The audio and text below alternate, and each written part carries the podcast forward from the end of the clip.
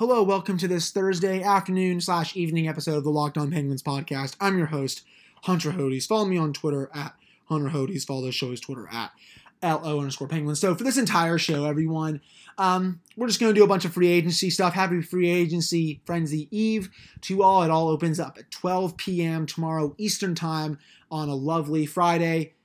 I hope to be off work at that point so I can just be live tweeting it like I normally do.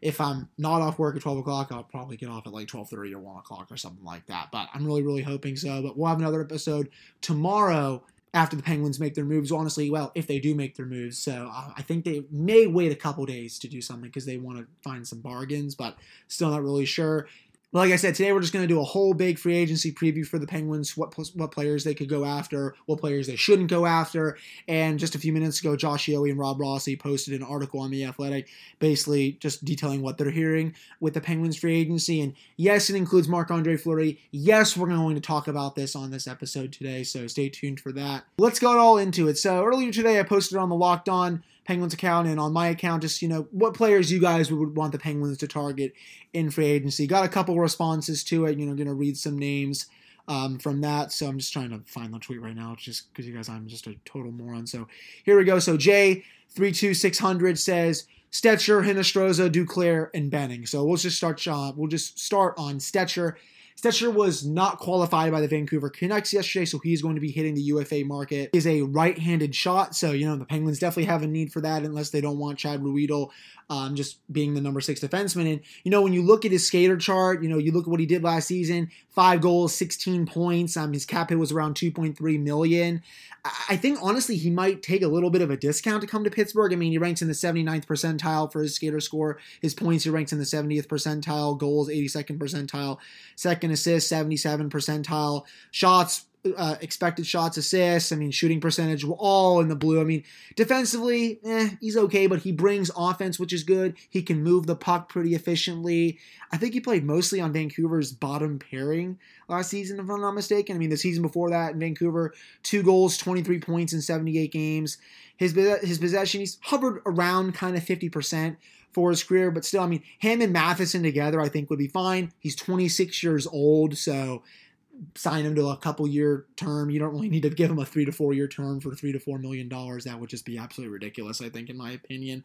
And like I said, Rutherford said yesterday after the um, his draft media press conference, yeah, we want to find a player that slips through the cracks a little bit. We got a lot of players yesterday that didn't get a qualifying offer. Those are the kind of players that we're probably going to be going after in free agency. This one qualifies. He's still young enough. He's in his peak years. He gives you good bottom pairing production. He can move the puck up the ice, like I said. He can probably maybe be on the second power play unit if John Marino gets hurt or something, or you can put him on the PK or something like that. But his shot share is good. His shots for in the 67th percentile he's definitely a defenseman that I would go after if I were Jim Rutherford and if they do want to get a replacement for Chad Ruhwedel. I'm another player on this list, Vinny Hinostroza. That's someone that Jeff was talking about from Penn's blog, who I, I agreed with. I think he would be a good fit here. I know he's listed as a center, but honestly, you can just move him to wing. I really don't see a problem with that.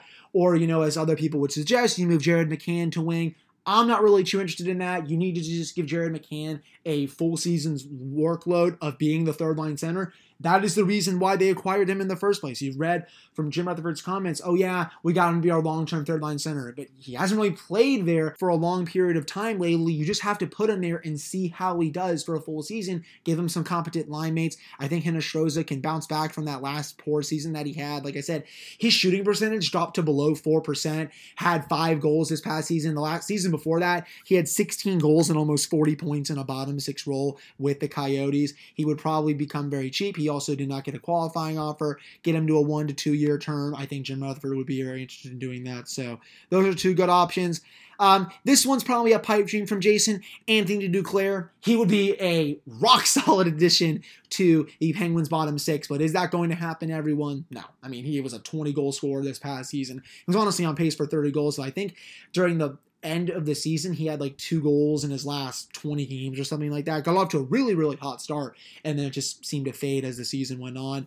He's going to get a substantial raise, I would think. I mean, Ottawa, Pierre Dorion, the general manager of the Senators, even said yesterday they tried to give him a raise from his current contract. He declined it.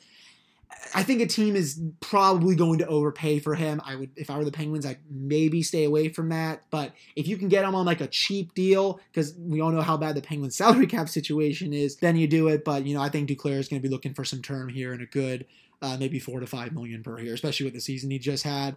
You know, he's probably not going to be a Penguin. Let's just say that. Um, the last option for him, Matt Benning, I would be fine with that. I think his underlying numbers are not bad. He still is in his mid 20s, so he's known his peak years. Had I know only eight points last season, but 1.9 million against the cap. He was not qualified by the Edmonton Oilers, but still 65th percentile in points and first assists. He's in the 93rd percentile. Expected goal share, 62nd percentile. These are all according to um, the skater charts from Bill Comeau, who does outstanding work. Um, his shot share in the 65th percentile, shots against 90th percentile, so he's good defensively. His expected goals against is in the 88th percentile. Um, he's had bad quality of teammates, but this is a guy he can move the puck. He's also not bad defensively. If you get one of him or Stecher tomorrow, I think your third pairing would be that much better if you can get one of them for cheap. Especially you can run Matheson, Stecher, Matheson, Benning. That's a perfectly adequate third pairing, and it's not going to hurt you nearly as bad as Jack Johnson and Justin Schultz did. Well, God willing, at least, folks. So I mean, all four of those options are outstanding, and I think three of them have a potential chance of happening. I just really don't see them going after Anthony Duclair. Uh, Jordan Parrish, Jordan J. Parrish, he follows the show. Thank you for uh, also tweeting to me. Alexander Wennberg was one of his choices. Honestly, man, I'm going to pass on Wennberg. I mean, he was bought out for a reason. He hasn't been good at all since that 2016 17 season with the Blue Jackets, where he had 13 goals and 59 points in 80 games.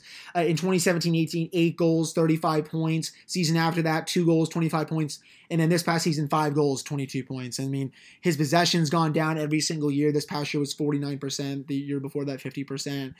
And I just, I really don't see the need to bring in Alexander Wennberg. I know he's a center, but I'd much rather roll with Jared McCann in that role rather than bringing in Alexander Wennberg, who's going to be getting a lot of money from the Blue Jackets anyway. I know he would probably come cheap and want a fresh start, but I'm just really not that interested in getting Wennberg to come to this team. I'd be a little disappointed if Jim went out and got Wennberg. I just really don't think he's that good of a player anymore. And then his last option, I think it's Derek Forbort, is who he said, who just um, had well, he only really played 20 games this past season, had one point. He's been a just kind of a depth player for the LA Kings most of his career. I mean, the most uh, goals he's had in the season is two. But I mean, he's a defenseman, so um, whatever. He's 28 years old, but I mean, he's also a left shot defenseman. I really don't think the Penguins are going to be going out and getting a left shot especially when they have Brian Dumoulin, Marcus Pettersson, and Mike Matheson playing on the left side. I really don't think they would want Forbort playing on his offside. They would be more comfortable having Chad Ruhwedel there. So I would kind of pass on those two options, Jordan. Thank you so much for uh, bringing up those players. I just don't think there's a fit for them here with the Penguins. But coming up in this next segment, uh, we're going to dive into the article that Josh Yohe and Rob Rossi just wrote for The Athletic, touch on some things in it, including the Marc-Andre Fleury stuff. But before we do get to that, we have a couple things to get to. And the first one is Roman. Talking about erectile dysfunction isn't easy. You usually we just brush it off or blame ourselves saying things like "I lost my mojo" or we'll avoid it altogether with excuses like "I had a long day at work" or "Sorry, honey, I'm just not feeling it." But with Roman, it is easy to talk about it with a real healthcare professional who can prescribe real medication. It's simple, safe, and totally discreet. With Roman, you can get a free online evaluation, ongoing care for ED, all for the comfort and privacy of your home. A healthcare professional will work with you to find the best treatment plan. If medication is appropriate, Roman will ship it to you with free two-day shipping. Getting started is very simple. You can just go to getroman.com and complete an online visit. You can go to getroman.com slash locked on NHL today. If approved, you'll get $15 off your first order of ED treatment. That's getroman.com slash locked on NHL. One more time, guys, getroman.com slash locked on NHL. And we also can't forget about DoorDash between never ending laundry cycles and incoming emails. You've got plenty on your to do list. Give yourself one less thing to worry about and let DoorDash take care of your next meal. It's the app that brings you your food you're craving right now, right to your door. Ordering is very, very easy. You can open the DoorDash app, choose what you want to eat, and your food will be left safely outside your door with the new contactless delivery drop off setting. The deliveries are now contactless to keep communities we operate in safe. Right now, you guys can get $5 off and zero delivery fees on your first order of $15 or more when you download the DoorDash app and enter code NHL. That's $5 off and zero delivery fees on your first order when you download the DoorDash app in the App Store and enter code NHL. Don't forget, guys, that's code NHL for $5 off your first order with DoorDash. Okay, so let's just dive into this article from The Athletic here with Josh Yohe and Rob Rossi. They did a really good job with this. Uh, basically, just they wrote a whole summary of what they're hearing for the Penguins going to free agency tomorrow. I've been seeing, you know, this. There's other teams that have already been wrote with their beat writers. I think Michael Russo did a good one with the Wild. Saw Arthur Staple did one with the New York Islanders. So now it's the Penguins' turn. Um, I'm not going to talk about everything in here. I just wanted to bring up a couple points. Um, the first, the, now we're just going to get into the Fleury stuff. The Penguins are paying close attention to Marc Andre Fleury's situation with Vegas. Bringing Fleury back to Pittsburgh for next season has not been flatly dismissed within the organization, said a league source who has spoken to Rutherford. Though still viewed by both sides as unlikely, there are several reasons why a Penguins Fleury reunion isn't out of the question. So, um, before we get into those reasons, I'm just going to say this say no. I really am not interested in bringing back Marc Andre Fleury. I know it would please a lot of the people that just started following the team in 2004, 2005.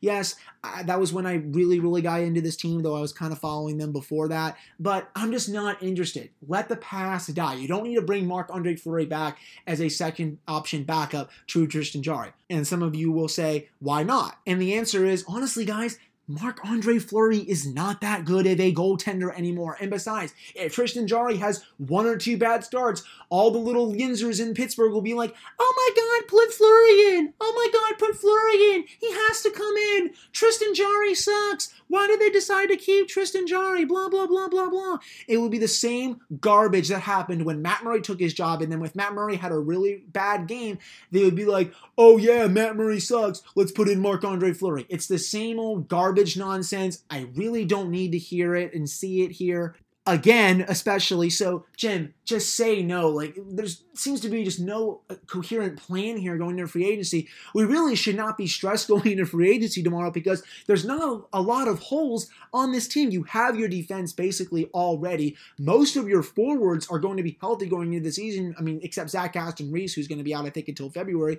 You have a need for a depth forward. That's basically all you need to do. Why do you need to waste assets to go get a backup goaltender who is just a folk hero or whatever in Pittsburgh just to make some little fans happy, some little 16 16 year old Penguins fans happy again, I guess I should say. So it's just no hard pass on that. But, you know, I'll just touch on a few of these reasons here. Apparently, the coaches are wary of overworking Tristan Jarry in, in what projects to be a, tw- a really weird 2021 schedule that could feature several stretches, three games and four nights.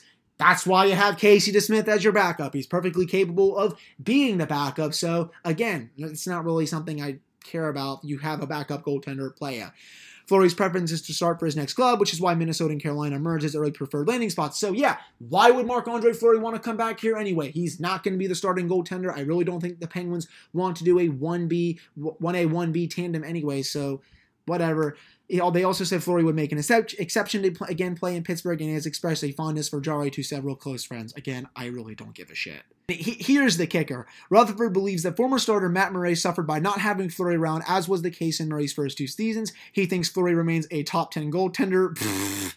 that's just that's anything but he's not a top 10 goaltender anymore look at the numbers that he's had last season he's not a top 10 goalie in this league anymore and he's only getting older so that's just that's a flat out lie jim and at the end, Rutherford believes Jarry is likely to realize his full potential with Fleury as a mentor. So now we're bringing back Marc Andre Fleury to mentor Tristan Jarry, who's going to be making almost four million per season on a three-year deal.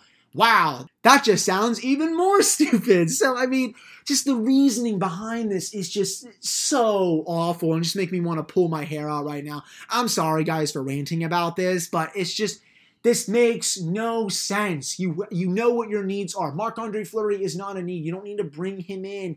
Have him go to Minnesota. Have him go to Carolina. Send him to New Jersey or something like that. Whatever. But hey, bringing him back to Pittsburgh, just no thanks. I'm not going to go into any of the more reasons that they put for Marc Andre Fleury in this article because I really don't need to actually rip out my hair while I'm recording this. But um, some other stuff in here. Um, as I just scroll down, let's let's see here. Um, Rutherford anticipates waiting out the market when it opens Friday instead of tar- instead targeting players that are not signed after the first two or three days of free agency. Atop his wish list remains a third line center, and league sources who have spoken to Rutherford says he favors a veteran for that role.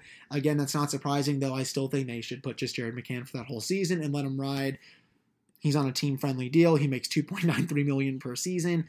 I'm perfectly fine with letting him ride as the third line center and getting his shooting percentage back to where it was. At least it also says that it expects Sam Poulin to be getting every opportunity to make the opening night roster. Well, I, I would hope so. We all saw what happened with John Marino last training camp. I would say the odds of Poole making this roster right now, it's going to be 50 50, I think. I'm, starting to lean 60 40. I do think he's potentially going to be good enough to make this team out of training camp, especially if he impresses the coaching staff and the management. And now here's something interesting I hadn't really considered. While the Penguins love the Blueger line, don't be surprised if Tanev receives a promotion to the third line next season. Uh, that's a hard pass for me. He doesn't score enough to be on the third line. We all know how the Penguins won their three Stanley Cups. They had a third line that can score. Brandon Tanev can't really score. He's elite at suppressing shots. He's elite defensively in his own zone. That's why he gets paid 3.5 million for the next however many years. I think it's five at this point to play on this team. You're, you're not going to get a lot of offense out of him. I've seen the rumors that people want to get rid of him and go after another free agent. I get it, but honestly, should it always be the case that we're just shipping out players that are elite defensively and can still provide a little bit of offense. I definitely think there's a place for Tanev on this team. It's on the fourth line. Promoting him to the third line makes no sense.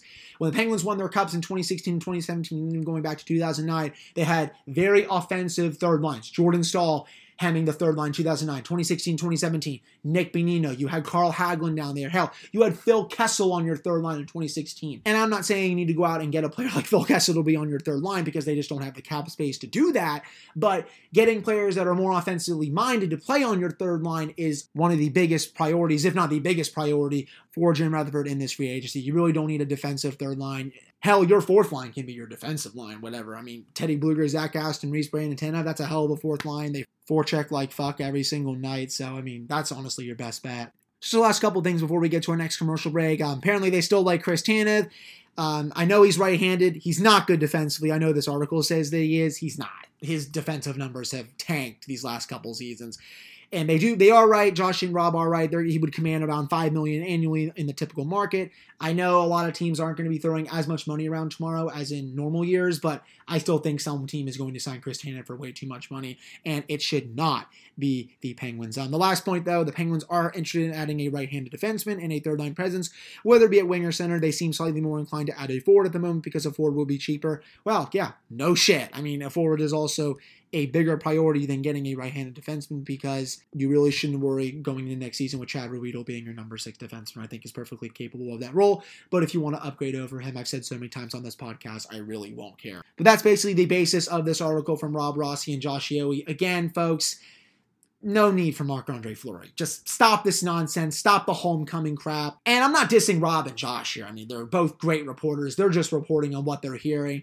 But I'm mostly just yelling at Jim Rutherford here for hopefully not making this mistake in bringing back Marc Andre Fleury into the fold. But before we get to the next segment and talk about another UFA winger that would be a great fit on this team next season. Actually, Jesse Marshall was tweeting about it earlier today, and I 100% agreed with him. It's time to talk about Built Bar. There's 18 amazing flavors, six new flavors: caramel brownie, cookies and cream, carrot cake are three of them. They still have the 12 original flavors with peanut butter, banana bread, mint brownie as a few.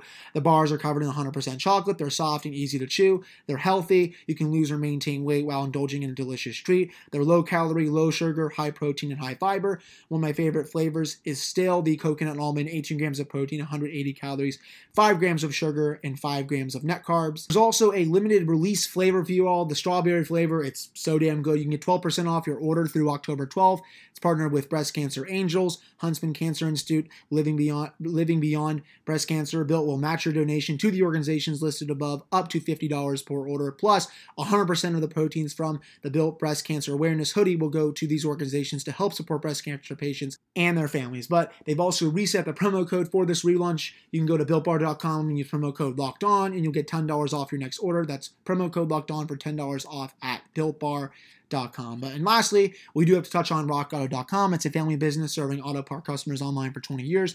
You can go to rockauto.com to shop for auto and body parts from hundreds of manufacturers. The catalog on the website is unique and remarkably easy to navigate. You can quickly see all the parts available for your vehicle and choose the brands, specifications, and prices you prefer. Best of all, prices at rockauto.com are always reliably low and the same for professionals and do-it-yourselves. Why spend up to twice as much for the same parts? You can go to rockauto.com right now and see all the parts available for your car or truck. You can write locked on in their how did you hear about us box so they know we sent you.